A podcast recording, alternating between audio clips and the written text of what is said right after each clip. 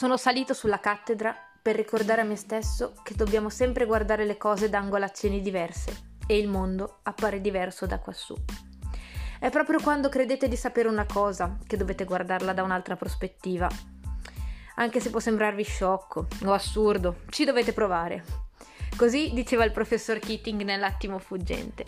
Così è il modo in cui voglio vivere la vita, guardando le cose da varie prospettive mi chiamo Sara, sono una ragazza ipovedente e vorrei farvi vedere come guardo io il mondo, la mia prospettiva.